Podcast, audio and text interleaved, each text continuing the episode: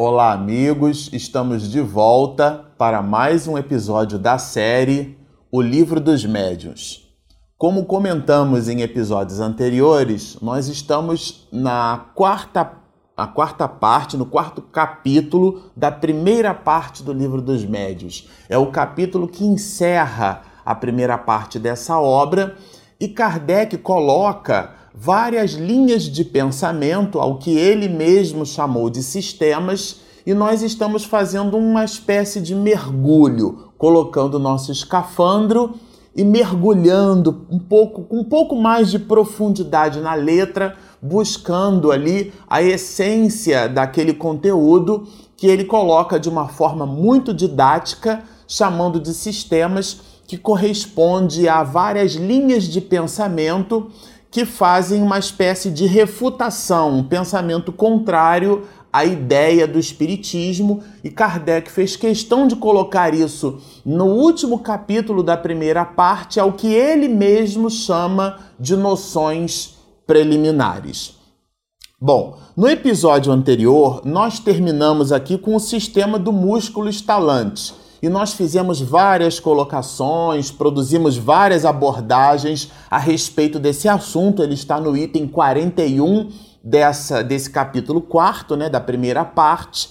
E hoje nós vamos trabalhar o, esse item, que é o item 42, que Kardec chamou de sistema das causas físicas. Esse sistema como nós mencionamos em episódios anteriores, o próprio codificador se nos apresenta a manifestação medianímica como tendo dois grandes braços, né? Um de efeitos físicos e outro que ele mesmo chamou de efeitos intelectuais. O sistema das causas físicas é aquela linha de pensamento de algumas pessoas onde tudo ela tenta explicar através das propriedades eletromagnéticas. Aliás, foi no século XIX que a humanidade se viu a braços dados com a descoberta da, da eletricidade e no estudo dos fenômenos eletromagnéticos, cujas leis são objetos de estudo nos dias de hoje, está aportado ali no nosso Enem, no vestibular, nos cursos de física e tudo mais. Bom, por uma coisa ou por outra, é, essa linha de pensamento, que é chamada por Kardec de sistema das causas físicas, é uma linha de pensamento que busca colocar tudo num único pacote, envelopar tudo numa única carta, vamos dizer assim, né? Então é uma linha de pensamento que busca explicar tudo, absolutamente tudo, pelo viés material tá? E aqui nós rachuramos um seguinte trecho de Kardec, do próprio codificador, que trabalha essa linha de pensamento, né?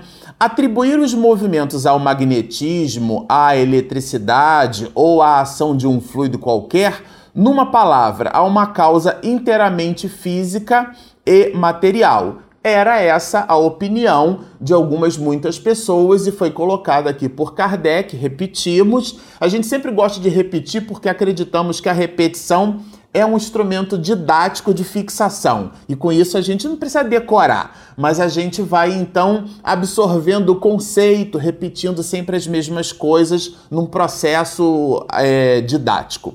Essa opinião nada apresentava de irracional, olha que interessante isso esta opinião, isto é, o do sistema das causas físicas, nada apresentava de racional e teria prevalecido se o fenômeno se tivesse limitado a efeitos puramente mecânicos. Porque lembrando, as reuniões chamadas reuniões das mesas girantes, né, porque elas começavam através desse processo, é, essas reuniões produziam efeitos que Kardec chamou de efeitos intelectuais. Então, atribuir a uma mesa se movimentando, produzindo pancadas, a ação eletromagnética que era estudada inclusive pelo próprio codificador, a gente vai ver isso depois lá no item 16 da introdução do Livro dos Espíritos, que o próprio Kardec coloca que estudou esses fenômenos por mais de 35 anos. Não era surpresa para ninguém. A sua a, a, sua ligação com Anton Franz Mesmer, né, o chamado mesmerismo, o pai do mesmerismo, né, que era um médico naquela época que estudava a influência da ação magnética, da produção do sonambulismo e de todo um conjunto de consequências físicas advindas dessas características, era objeto de estudo do próprio codificador. Então, aqui, numa espécie de lucidez, ele mesmo, Kardec, diz que atribuir as causas puramente físicas não é uma atitude racional, desde que a produção disso fosse única e igualmente física. Mas isso não se deu. É, essas reuniões produziam fenômenos chamados de fenômenos intelectuais. Então, esse sistema das causas físicas, ele por si só já não se sustenta muito. Os movimentos e as pancadas deram sinais inteligentes, nos coloca Kardec, obedecendo à vontade e respondendo ao pensamento. Deviam, pois, ter uma causa inteligente. E aqui é um axioma que ele é muito impregnado no pensamento de nós espiritistas, aqueles de nós que nos reservamos o direito de estudar espiritismo para entendendo, modificar o nosso próprio comportamento com vistas à movimentação assertiva na vida em que nos encontramos. Então, isto é, qual o pensamento, né? Essa, essa ideia racional. Todo efeito inteligente há que ter uma causa igualmente inteligente.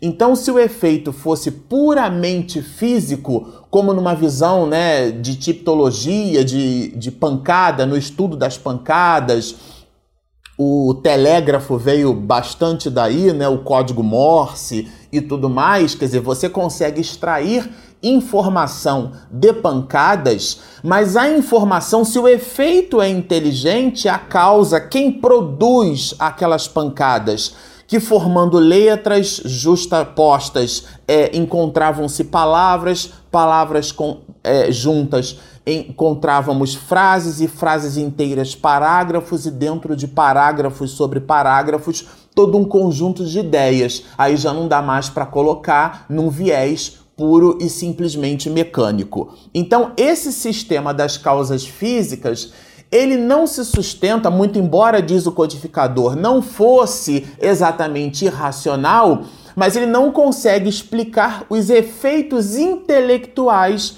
produzidos por esse mesmo fenômeno. E aqui ele coloca no item 43, o, o próprio codificador, o sistema do reflexo. Esse sistema do reflexo ele é bem interessante e é aí que a gente vai mergulhar um pouquinho no item 16 do Livro dos Espíritos, que aliás é uma dica do próprio codificador.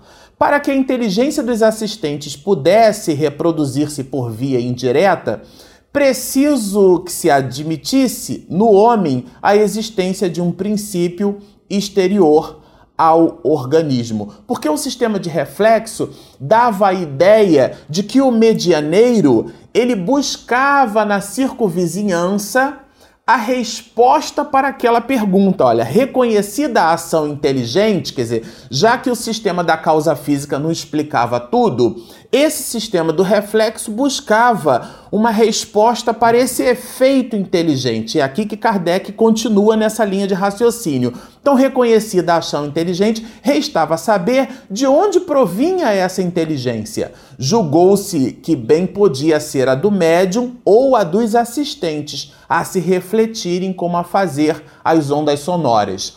E aqui o pensamento ia mais longe se nas pessoas que estavam presentes naquele cômodo, na reunião, a resposta não surgisse, a resposta poderia buscar o médium através de ondas sonoras, de ondas eletromagnéticas do bairro aonde a pessoa se encontrava. Quer dizer, uma viagem, né? Se o pensamento manifestado fosse sempre a dos assistentes, a teoria da reflexão estaria confirmada. Sim, só que as respostas que eram dadas a essas perguntas nessas sessões não vinham do conhecimento das pessoas que estavam ali presentes. Então o sistema do reflexo já não explicava tudo, né?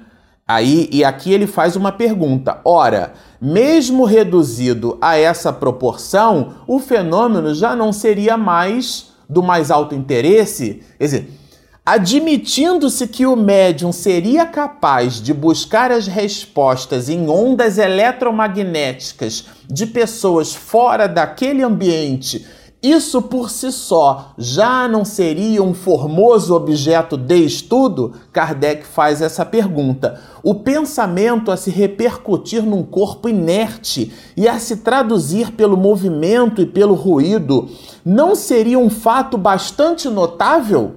Quer dizer, ele faz aqui essas reflexões. Isso por si só já não seria já objeto de estudo, aqui já admitindo que já não temos mais um efeito puramente de causas materiais.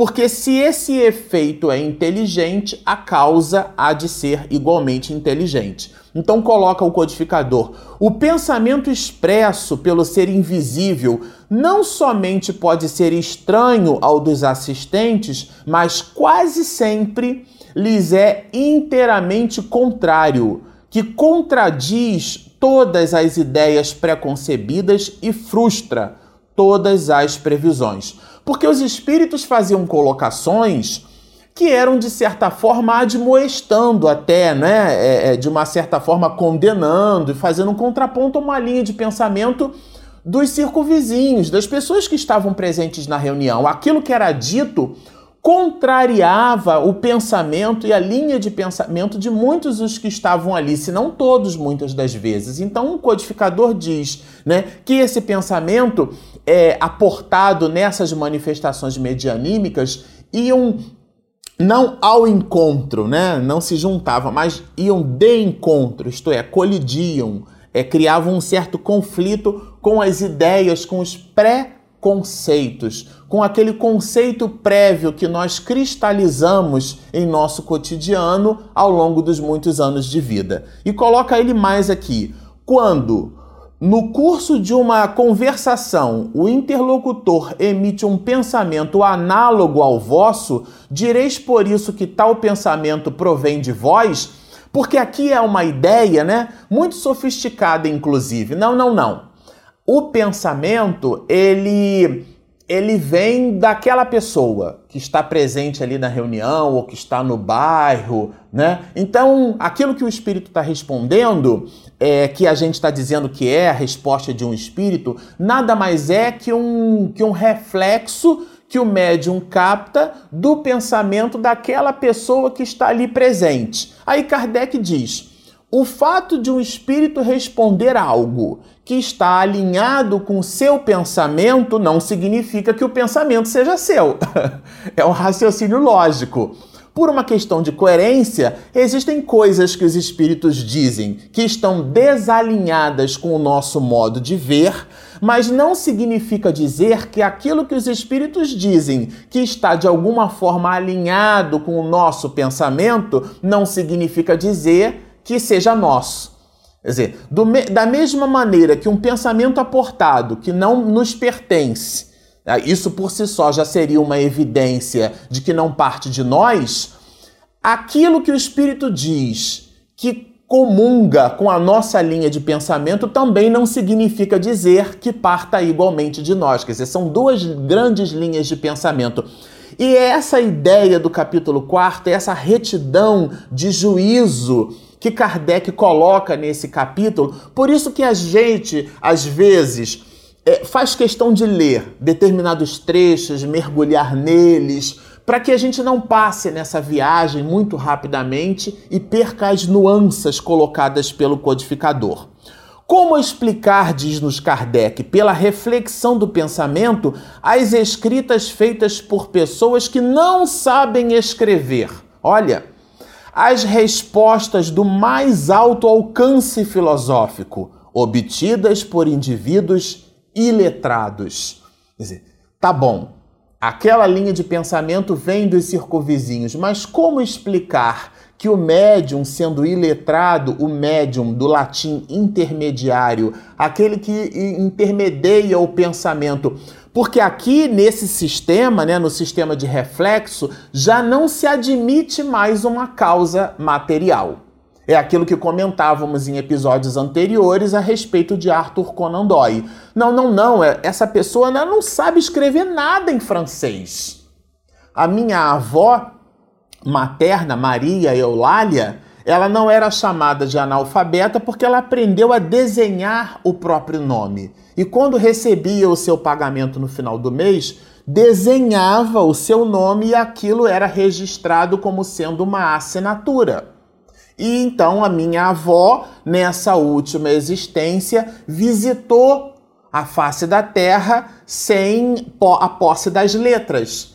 Receber uma mensagem de mais alto grau intelectual por essa mulher, vejam, que aprendeu a desenhar o próprio nome. Ela então estaria num processo quase que mecânico ou igualmente mecânico, em alguns casos, essa escrita, a chamada psicografia, a grafia escrita através da psique, o espírito se aproxima desse médium ou intermediário e através do corpo espiritual, que a gente chama de perispírito, que é o corpo espiritual do espírito, porque o espírito em si mesmo é imaterial, esse corpo espiritual, que a gente chama de perispírito, ele então é o agente, é o intermediário, é ele que recebe essa vibração do espírito, e nesse caso, no exemplo que a gente está dando, a minha avó materna, Maria, seria capaz de escrever.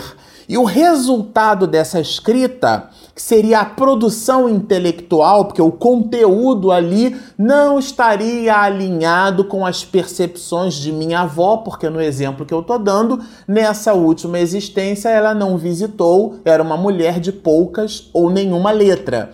Então é aqui o codificador nos dizendo como explicar pela reflexão do pensamento as escritas feitas por pessoas que não sabem escrever as respostas de mais alto alcance filosófico obtidas por indivíduos letrados. Então, esse sistema do reflexo não explica isso de maneira nenhuma. As respostas dadas a perguntas mentais. Quer dizer, o espírito faz a pergunta. É, nós estávamos, é, foi uma experiência pessoal muito interessante é, e aqui vai o nosso singelo abraço para nossa querida mãezinha, né? Eu ganhei uma outra mãe, a Ana Spranger. E nós estávamos almoçando na casa dela, almoçando, e de repente, na conversa em que estávamos estabelecendo, a gente precisava lembrar de um nome, que era na verdade um órgão que faz o controle e a supervisão de todo o aporte artístico, né? Que é o ECAD. E a gente precisava lembrar um pouco do nome. Eu estava assim num almoço, era um almoço fraterno muito gostoso na casa da Ana Spranger. Aqui vai o nosso carinho, o nosso beijo filial, né? Para a minha terceira mãezinha. É, e nesse momento eu pensei no nome. Eu pensei na palavra ECAD. E ela, almoçando do outro lado da mesa, apontou o dedo para mim e disse assim: é essa palavra aí que você pensou. É essa palavra, o ECAD. Ela captou o meu pensamento.